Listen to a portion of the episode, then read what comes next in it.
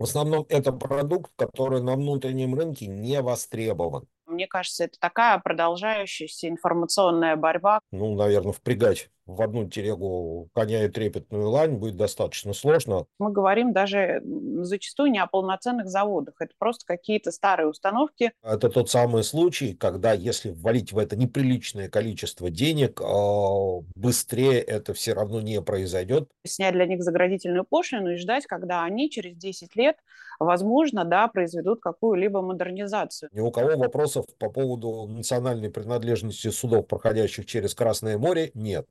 Всем привет! С вами Степан Горскин. Это «Реакция», главный обзор новостей ТЭК. Подписывайтесь на канал, ставьте лайк, это поможет продвижению видео. Сегодня разберем новые идеи, самовары как преодоление санкций, викинги на русском Севморпути и армянский фактор распада единства Евросоюза. У нас в гостях Елена Зотова, эксперт Института развития технологий ТЭК, и Владимир Бобылев, главный редактор журнала «Нефтекапитал». Владимир, Елена, здравствуйте. Здравствуйте. Здравствуйте. Сначала обсудим Лукойл. Компания стала основным ньюсмейкером в ТЭК на прошлой неделе. Коммерсант посвятил ей серию публикаций об аварии на Нижегородском НПЗ. Казалось бы, неприятная, но не убийственная ситуация повлекла за собой волну разговоров и обсуждений. Э, Елена, расскажите, пожалуйста, насколько критична авария и действительно ли есть основания пугать нас э, отсутствием комплектующих из-за санкций? Да, ну вышла из строя установка крекинга, на которой производятся высокооктановые бензины, то есть а, ну, мы понимаем, да, что из-за того, что эта установка вышла из строя, соответственно, Нижегородский НПЗ снизил производство бензинов. Но, во-первых, вчера уже были сообщения о том, что она уже введена, по-моему, в эксплуатацию заново, то есть там всего простой был небольшой и а, учитывая низкий спрос бензина из-за того, что сейчас зимний сезон, мы не увидели на рынке никакого дефицита. То есть, а, в общем, да, ситуация, она как бы неприятная, конечно, но на балансе а, топлива на рынке она никак не сказалась. Действительно, на поставках э, ситуация практически не отразилась. Э, Владимир, тут же появились новости на фоне этой аварии, что правительство рассматривает возможность введения запрета на экспорт.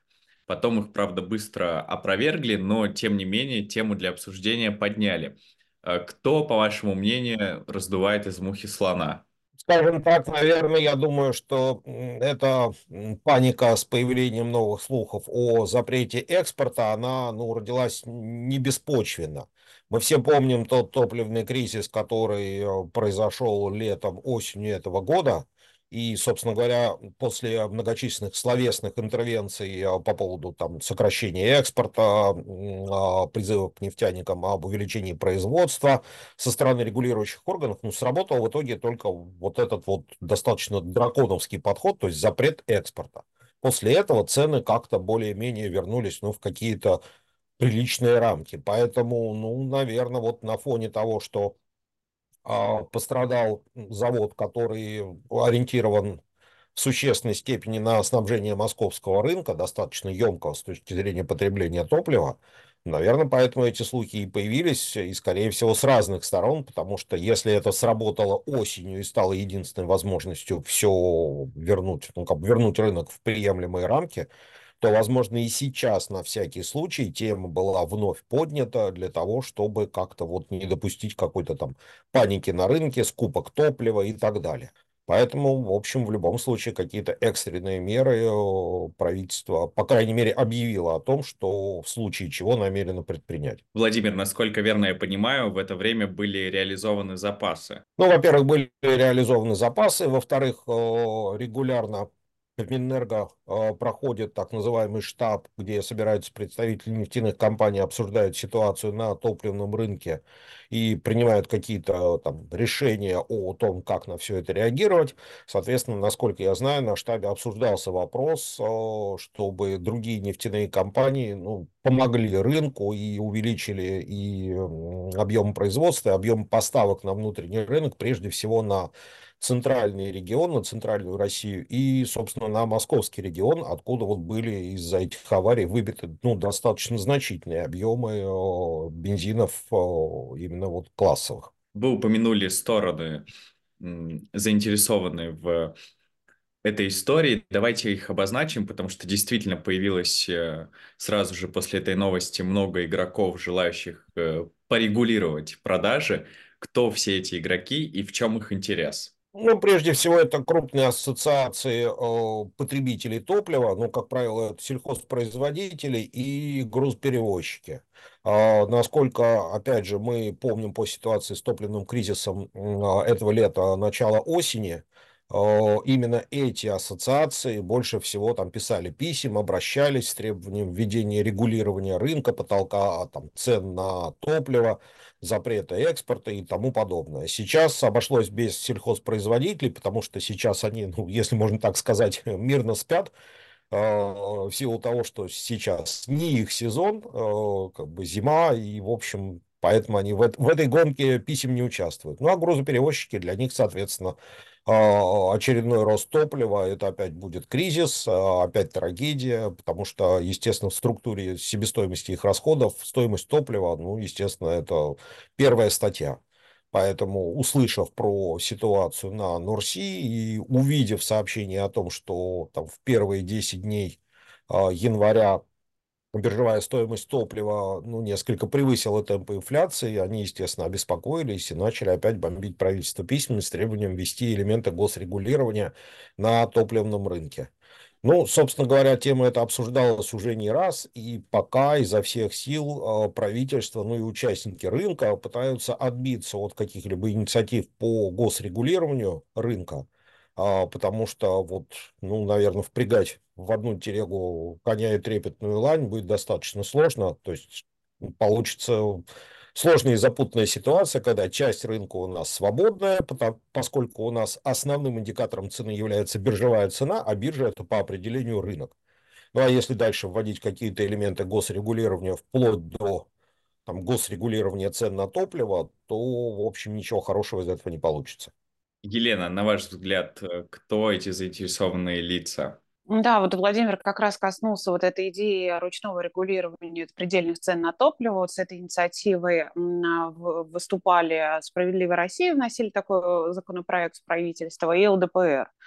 И а, правительство в итоге ответило отрицательно, да, написало отрицательные отзывы на этот законопроект, потому что, да, у нас а, есть Федеральная антимонопольная служба, которая следит за ценами, у нас есть биржа, да, где там по, на основе рыночного ценообразования а, эти, эти цены образуются. Какие-то были еще инициативы от других ассоциаций о том, что нужно запретить частную продажу топлива и так далее. Но это все мне видится как а, такая политическая история, какое-то поле для пиара между а, партиями, да, нашими основными, там ЛДПР, Справедливая Россия, вот этот а, надежный партнер какой-то союз там тоже выходил с инициативой. То есть это топливо как тема, которая всегда обсуждается и широко транслируется, и она интересна любого рода потребителям, да, как бы как отраслевым, так и в целом, да, гражданам этой страны, она очень удобна для того, чтобы просто как-то лишний раз в медийном пространстве засветиться с какой-то инициативой. И я думаю, что многие использовали даже с этой точки зрения. Елена, не кажется ли вам, что в новом году продолжился тренд кошмарить Лукойл? Компания сражалась с болгарами, на внутреннем рынке тоже хватает поводов. Давайте порассуждаем, какие цели вообще у этого всего. Долго ходили слухи о возможной смене собственника Лукойла. Учитывая последние новости, не пора ли вспомнить э, о такой возможности? Как считаете?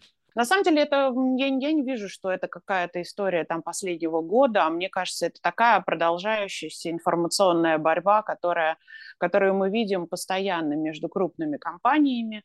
А, ну, в, в частности, в теке. И я, ну, честно, не думаю, что это закончится сменой собственника, ну, просто, да, вот как бы такой э, пиар. Владимир, видите ли вы в этом целенаправленную кампанию? И если да, то чья она?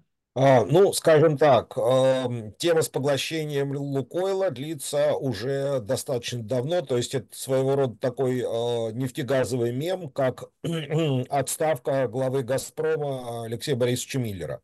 То есть это вот две такие темы, которые не первый год обсуждаются, слухов по этому поводу много, как бы интересантов у того и другого процесса тоже много, поэтому, в общем, ну, действительно похоже на мем. А что касается текущей ситуации, ну, вряд ли, скорее всего, а, кто-то раздувает эту тему сознательно. Просто здесь э, ну, срабатывает беспокойство возможности повторения топливного кризиса прошлого года. Ну, поэтому вокруг этого так много вот этого шума, ну, естественно, все беспокоятся. Ну, а что касается поглощения Лукойла, ну, хотя бы просто с логической точки зрения, вот сейчас в условиях санкций, когда э, ситуация с местом и ролью российского нефтегаза на мировом рынке вот только-только как-то более-менее стабилизировалась, а, то есть мы пережили э, первый год СВО со всеми санкциями, там, изменениями там, потоков, потолками цен и так далее. То есть только-только чуть-чуть все наладилось, и компании опять вышли на какой-то более-менее стабильный уровень производства, экспорта, а также э, поставок э, денег в бюджет. Вот сейчас в такой момент менять собственников у одной из крупнейших российских компаний, но это, скорее всего, опять устроить в компании хаос, а это сейчас вряд ли кому-то нужно. А кто эти основные интересанты, о которых вы говорите? Можете перечислить?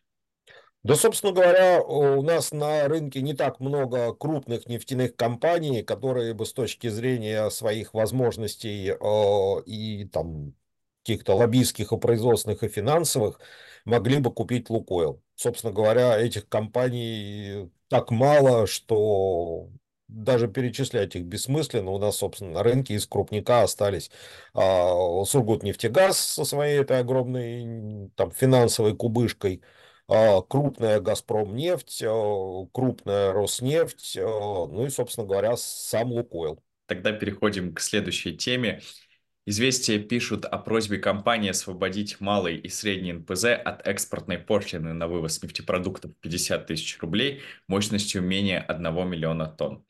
Э, Причем Минэнерго одобрила освобождение от экспортной пошлины НПЗ мощностью до 500 тысяч тонн. А, Елена, есть ли ощущение, что самовары, лишившись дохода, намеренно раздувают в медиа истории, в том числе и с Лукойлом? А, да, вот э, тут, э, знаете, в чем дело? Да, с одной стороны, кажется, что, а, конечно, дефицит топлива самоваром это выгодно, но дело в том, что они не производят все равно бензина. То есть, а, если мы говорим об вот этой да, ситуации с Лукойлом, то тут речь идет как раз о, о высокооктановых бензинах, которые самовары, в принципе, не способны произвести. То есть, их основная продукция – это мазут и прямогонный бензин, там нафта, да, это продукты первичной переработки нефти.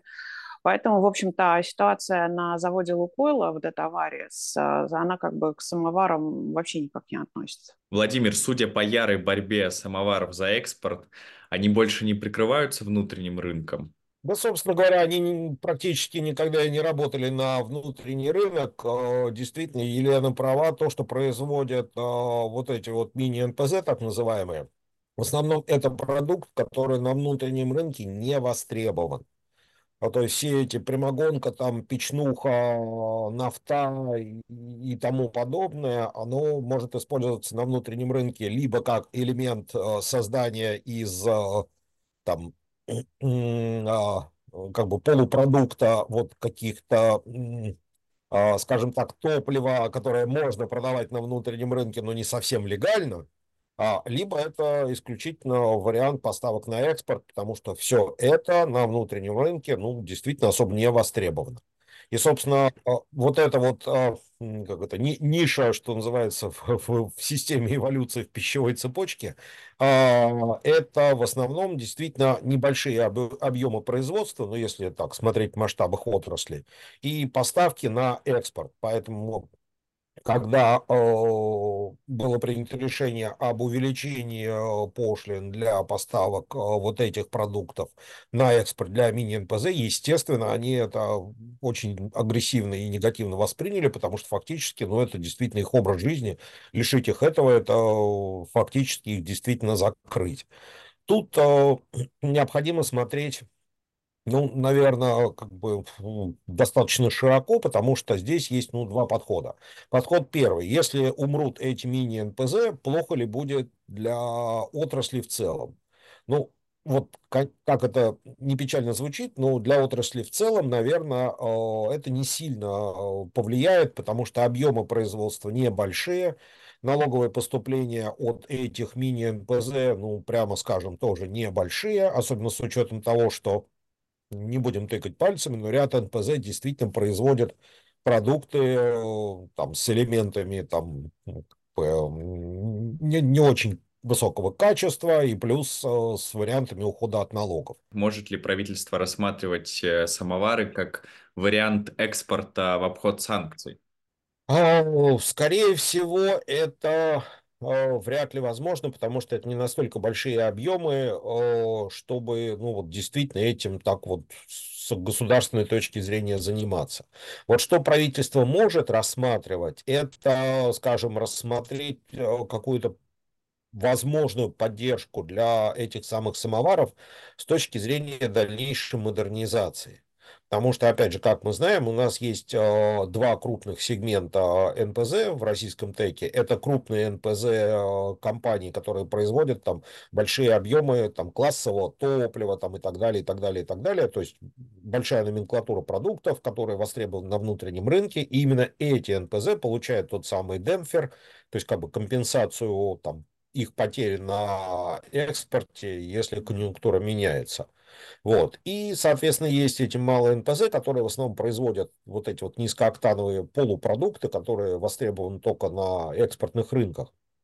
И, может быть, как раз среди них есть те, кто мог бы там при какой-то государственной поддержке пойти по пути крупных заводов, то есть строить установки, э, там, производить модернизацию, которая позволит э, этим заводам э, производить продукт, который будет востребован на внутреннем рынке. А с учетом того, как мы видим, вот топливные кризисы периодически нас преследуют, соответственно, вот, скажем, в моменты этих топливных кризисов, когда действительно продукта бывает где-то в некоторых регионах и не хватает, может быть, эти НПЗ могли бы помочь. Ну, я так понимаю, это маловероятный вариант и не совсем реалистичный сценарий. Ну, скажем, да, наверное, с практической точки зрения маловероятен, но помечтать о нем можно. Я, я соглашусь а, с Владимиром вот с э, той точки зрения, что действительно любой бизнес, да, когда он говорит об угрозе о закрытии и невозможности дальше продолжать свое существование, это как бы, естественно, нужно, нужно да, обратить на это внимание.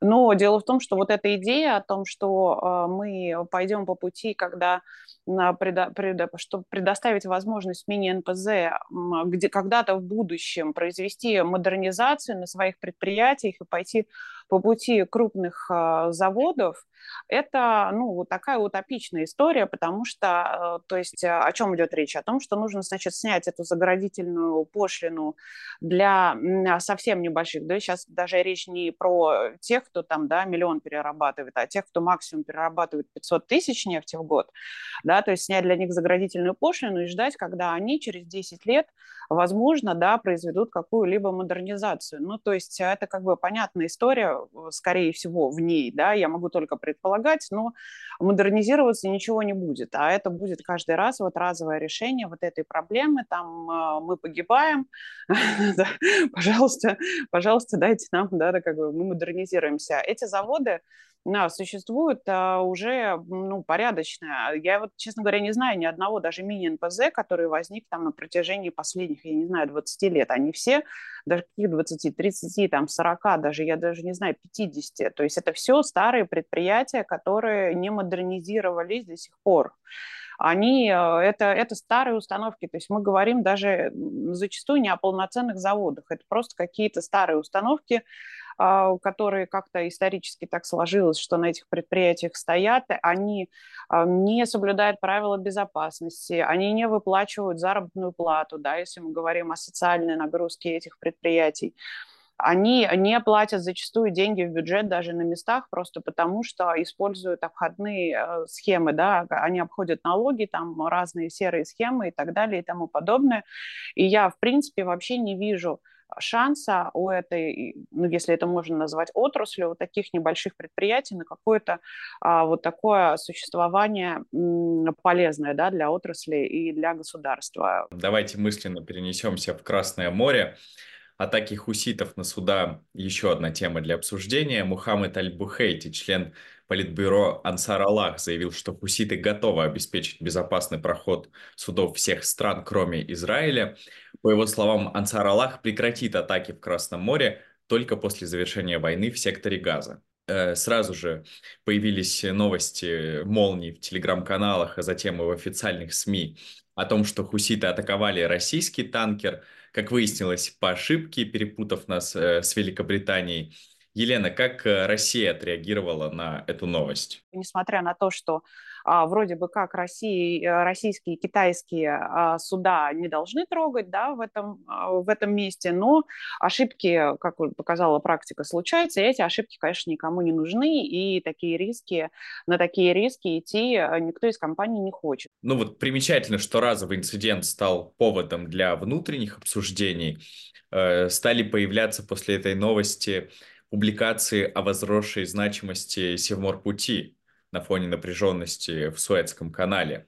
Владимир, действительно ли эксперты рассматривают такую альтернативу или это способ э, продавить дополнительные инвестиции в проект? Ну, скажем так, э, Севморпуть, э, в принципе, ну, если так рассматривать его в наборе возможных таких крупных магистральных путей, соединяющих там континенты, то это действительно важная артерия, которую можно в перспективе использовать для проводки а, больших судов и а, перевалки больших а, объемов различных грузов. То есть плюсов у Севморпути много. Что, что тут говорить? Действительно, там нет пиратов, проход через Севморпуть существенно сокращает расстояние для перевозки грузов из, условно говоря, из одного полушария в другое. А, плюсов много, но здесь много и минусов, потому что а, в отличие от того же Панамского канала или а, там, Суэцкого канала и вот этой вот магистрали транспортной морской через Красное море, Севморпуть еще находится ну, в таком там, состоянии буквально, ну, наверное, если можно так сказать, детском. То есть ему еще необходимо прожить там лет 10, там, 15, может быть, 20 для того, чтобы стать э, привычной для всех судоходной артерией, где караваны судов будут ходить в одну и в другую сторону, причем не только из России, а и из других стран. А, из минусов сейчас а это непроработанность э, Севморпути с точки зрения инфраструктуры, то есть э, навигация, средства связи, какие-то достаточно развитые а, точки остановки, перевалки, бункеровки а, там, вдоль этого пути. И, соответственно, еще один момент – это отсутствие необходимых, в необходимом количестве судов ледового класса, которые могли бы ходить этим путем. Ну и, соответственно, естественно, международная обстановка. То есть ни у кого вопросов по поводу национальной принадлежности судов проходящих через Красное море, нет. А вот э, возникает вопрос, пойдут ли по Севморпути э, суда, перевозящие грузы из США, например, из Германии, ну и в целом из ЕС. В нынешней политической обстановке это очень большой вопрос. Владимир, ну значение Севморпути никто не ставит под сомнение, но действительно то, что вы озвучили, э, маршрут развивается не так стремительно, как хотелось бы. В чем причина? Может быть, э, сменить оператора? Ну, причина, как я сказал, уже в том, что этот маршрут пока находится по сравнению, в частности, с другими какими-то традиционными судоходными путями в зачаточном состоянии. Ну и плюс ко всему, его арктическое местоположение накладывает э, дополнительные сложности в виде необходимости колоссальных инвестиций для обеспечения именно вот как бы технической составляющей его работы. А это, это вот как я уже говорил, там, обеспечение навигации, связи, безопасности там, каких-то баз для там, остановки бункеровки и наличие судов, потому что суда класса АРК-7 это дорого, их мало кто строит, и, соответственно, для того, чтобы обеспечить Севморпуть необходимым количеством этих судов, которые без ледоколов сами смогут провозить большие объемы грузов, ну, на это потребуется время и деньги. Причем это тот самый случай, когда если ввалить в это неприличное количество денег, а, быстрее это все равно не произойдет, потому что, условно говоря, построить АРК-7 а, за месяц невозможно. Ну, зачаточное состояние – это скорее следствие, а в чем все-таки причина, помимо денег и временных ресурсов, что можно предпринять, чтобы э, о Севморпути действительно говорили серьезно? Ну, собственно говоря, строить, строить и строить, то есть последовательно развивать этот самый морской путь как действительно потенциальную альтернативу тем маршрутам, которые сейчас существуют. Ну и, собственно говоря, начинать действительно обеспечивать проводку грузов, возможно, там а, судов под флагами каких-то дружественных нам стран с тем, чтобы накапливался, во-первых, опыт проводки э, судов и там, караванов судов, в конце концов, через Севморпуть. Ну и, собственно, это когда банальный пиар. То есть, чем больше судов э, успешно пройдет через Севморпуть, особенно зарубежных, тем более весомая репутация у этого маршрута будет складываться. А как вы оцениваете менеджмент? Может быть, э, вопрос в неэффективности управления? Трудно сказать э, с уверенностью, но в принципе по тому, как сейчас развивается э, Севморпуть, э, как бы, исходя из каких-то там отчетов информационных, там, финансовых и технических, то есть процесс идет медленно, но это скорее ну, некие объективные все-таки действительно трудности, чем какой-то там заговор неэффективных управленцев. Елена, на ваш взгляд, что мешает развитию Севморпути. Да, я на самом деле соглашусь тут э, с Владимиром. Конечно, это очень такой трудно реализуемый проект именно за счет а, сложностей да, в технологиях, а, время, которое требуется на строительство судов необходимого класса для прохождения, для круглогодичной навигации.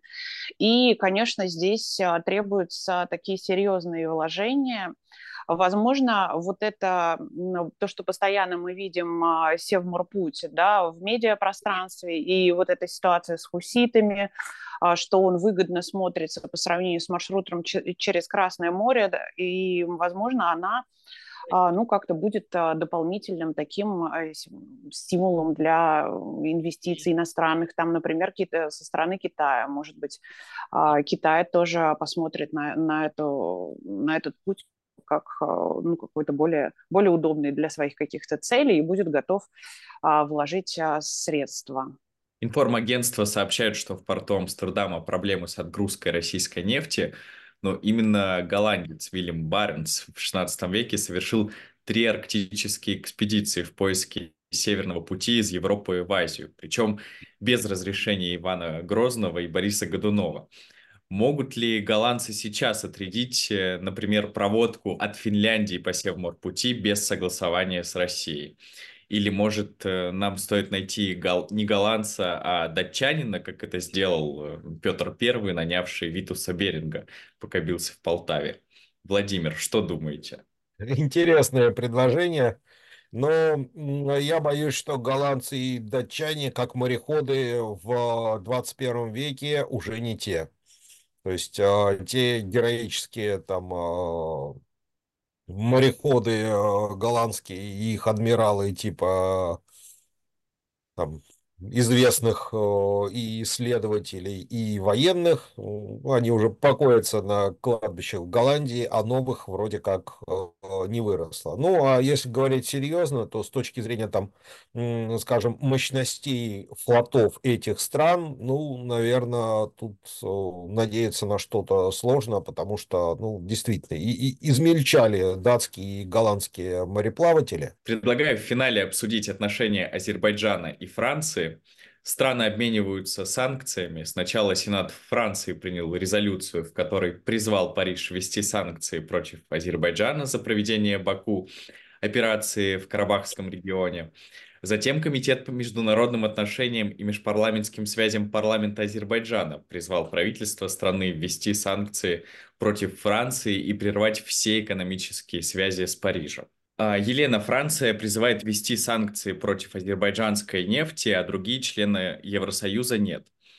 Что это, фикция на фоне отсутствия таможенных границ или Франция будет действительно требовать э, этого от всего Евросоюза? Тогда это напоминает э, распад. Да, на самом деле это история про санкции против азербайджанской нефти со стороны французов. А, ну, я в этом больше вижу политику и какое-то вот желание обозначить свою позицию относительно событий в Карабахе и э, каких-то дальнейших межправительственных взаимоотношений, потому что, ну, на самом деле доля импорта азербайджанской нефти, она настолько мала. Я вот просто, честно говоря, сейчас не могу э, сказать, какие, о каких конкретно цифрах идет речь, но, а, в общем-то, речь идет э, о незначительных каких-то объемах, э, потому что Азербайджан в основном э, снабжает Евросоюз а, газом, и Азербайджан снабжает Евросоюз нефтепродуктами, которые, кстати, делает он преимущественно из российской нефти. То есть есть такой крупный нефтеперерабатывающий завод «Стар» в Турции, а, который принадлежит азербайджанской а, нефтяной компании. Они покупают российскую нефть, перерабатывают на этом предприятии и отправляют нефтепродукты в Европу. То есть а, на самом деле какие-то санкции со стороны Евросоюза или со стороны Франции э, в, по отношению к азербайджанским энергоресурсам, это а, как бы себе, ну, только, только навредить себе самим. Владимир, может ли эта тема посеять раздор внутри Союза? О, ну, я в этом очень сильно сомневаюсь. Э, скорее, она может посеять раздор внутри самой Франции, а, ну, есть предположение, почему Франция так активно ну, взялась за санкционную борьбу с Азербайджаном. Дело в том, что во Франции а, расположена достаточно а, крупная армянская община. То есть выходцев из Армении во Франции много. Выезжали они туда не только во время обострения армяно-азербайджанского конфликта из-за Карабаха, но и значительно ранее.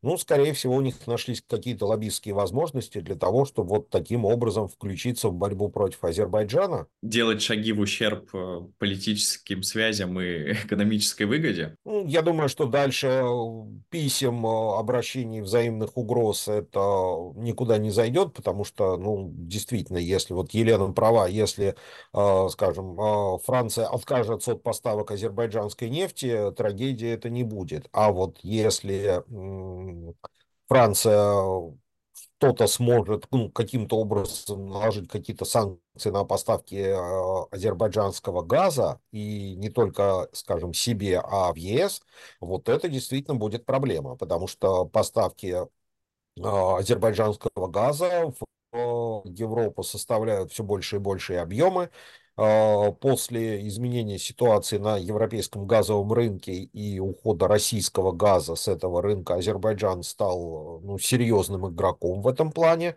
И, кстати, должен отметить, что а, Азербайджан поставляет в Европу газ в том числе и, скажем так, по своповым операциям, то есть закупая газ у России для своих внутренних нужд, высвобождающийся газ, а, который производит сам, он поставляет в Европу.